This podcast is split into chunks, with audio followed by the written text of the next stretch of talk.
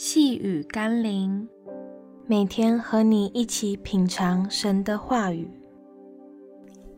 在律法的标准，我们要因信称义。今天我们要一起读的经文是加拉太书第二章第四节。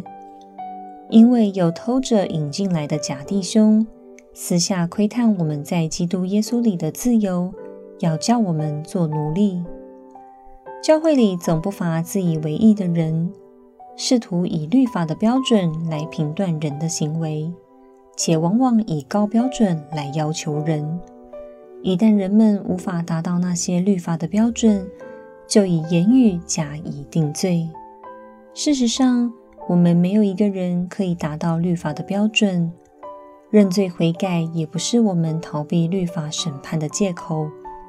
一个真正来到耶稣面前的基督徒都晓得，在律法前我们都成了罪人，但在基督里面，我们因耶稣的救恩而被赦免，所以我们不再因行法律称义，乃是因信称义。我们虽不完全，但却靠着主所加的力量，一天心思一天的朝着成圣之路努力。让我们一起来祷告。主啊，我知道我是自由的，不是有犯罪的自由，乃是有靠着你的力量使我不犯罪的自由。犯罪的都不会是自由的，因为内心会受捆绑。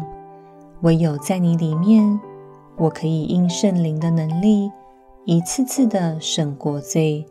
也渐渐的在生命里得到更多的喜乐与自由。奉耶稣基督的圣名祷告，阿门。